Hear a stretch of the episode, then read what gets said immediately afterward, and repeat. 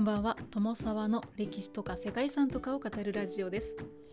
このチャンネルでは社会科の勉強が全くできなかった私が歴史や世界遺産について興味のあるとこだけゆるく自由に語っています。本日は世界遺産カイロの歴史地区についてお話をしたいと思います。カイロというとエジプトというふうにねすぐ思いつく方も多いんじゃないでしょうか。いここはエジプトアラブ共和国の世界遺産です。そしてこの場所は1000のミナレットが立つ国際文化都市と言われています。皆さんミナレットというのは聞いたことあるでしょうか？何かご存知でしょうか？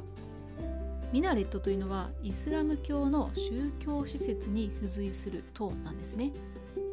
イスラム教の宗教施設というと例えばですねイスラム教の礼拝所であるモスクとか高等教育機関であるマドラサと呼ばれるものがあります。イスラム教徒のこと少し紹介しますとイスラム教徒はムスリムというふうに呼ばれますね。イスラム教徒は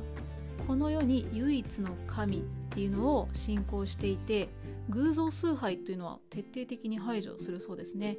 そして神の教えを日々実践して生活する人々です。ムスリムは神の教えで定められた行動規範を守ることを義務とされていると。そんな人々ですね。本日はですねそんなイスラム教とムスリムの方たちもたくさん住んでいる町世界遺産カイロの歴史地区について解説をしていきますのでよかったら最後まで聞いてみてください。さてアフリカ最大の都市でもあるんですけれどもイスラム圏最大の都市であるカイロ。ここはですね世界最長の河川であるナイル川の流域に発展した町ですね。ここではですね古代エジプト王朝ギリシャローマ帝国キリスト教そしてイスラム教などの文化が混在しているところが見られるそうですね。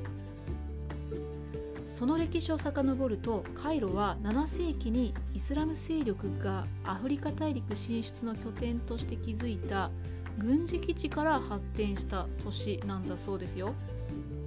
ムハンマドの没後から10年にも満たない641年のことこの町で最初のモスクが建設されたということだそうですね。ムハンマドというのはアラブの宗教的社会的政治的指導者でもあるイスラム教の創始者のことです。10世紀の半ばになるとファーティマ朝というですねイスラム教シーア派の一派が建国した王朝がこの地を統治することになりました。そして勝利者の軍事都市というのを意味するミスル・アルカーヒラという都市が建設されたそうなんですね。このカーヒラっていうのを英語読みしたのがカイロ。で現在の呼び名となっているそうです。この時代カイロはイスラム勢力の政治経済宗教の中心となっていたそうで学問であったり芸術が推奨されていてその結果国際文化都市としての色合いも強くなっていたそうです。その後カイロは世界最大規模のイスラム都市となっていきました。街の至る所にモスクとかミナレットが建造されて14世紀には線のミナレットが立つ町というふうに称されていたそうです。世界遺産には城塞とか死者の町が広がるイスラム地区いわゆる旧市街とカイロ発祥の地であるオールドカイロと呼ばれる場所が歴史地区として登録されています。つまりカイロの歴史地区にはイスラム地区とオールドカイロと呼ばれるまあ、2つの場所があるということですね。でイスラム地区には600以上のモスクと1000ものミナレットがそびえ立っていて千の塔の都というふうにも呼ばれるそうですね初期のイスラム世界ではミナレットはイスラムの権威の象徴というふうになっていたそうですミナレットはアラビア語で火とか光を灯す場所を意味するマナーラが英語に転移していた言葉だそうですねそして塔の上からはイスラム教徒に礼拝を呼びかけるアザーンというのが流されているそうですねこれはですね、まあ、皆さんも聞いたことあるかもしれないんですけど神は偉大なりっていう意味のアラーフ・アクバルっていうのがね4回繰り返されるところから始まるそうですよ。で14世紀に建てられたスルタン・ハサン・モスクという場所にカイロで一番高い約80メートルのミナレットがそびえているそうです。またはエジプト最後の王朝を起こしたムハンマド・アリがイスタンブールから技術者を呼び寄せて建てた壮大なムハンマド・アリ・モスクというのがあって異彩を放っているということだそうです。そして、まあ、イスラム地区ともう一つのオールドカイロですね。オールドカイロはカイロ発祥の地でローマ時代からの歴史があるそうなんですね。そしてこの町には原始のキリスト教の流れを組むと言われている一派のコプト教徒という方々がいらっしゃるそうです。で古代エジプト語を源流とするコプト語を守ってきたのそれがコプト教徒の人々だそうなんですね。で現在ではエジプトの総人口の約1割にあたる300万人から400万人ほどいるというふうに推測されているそうです。そしてこのコプトの人たちはですねイスラム化したエジプトにおいては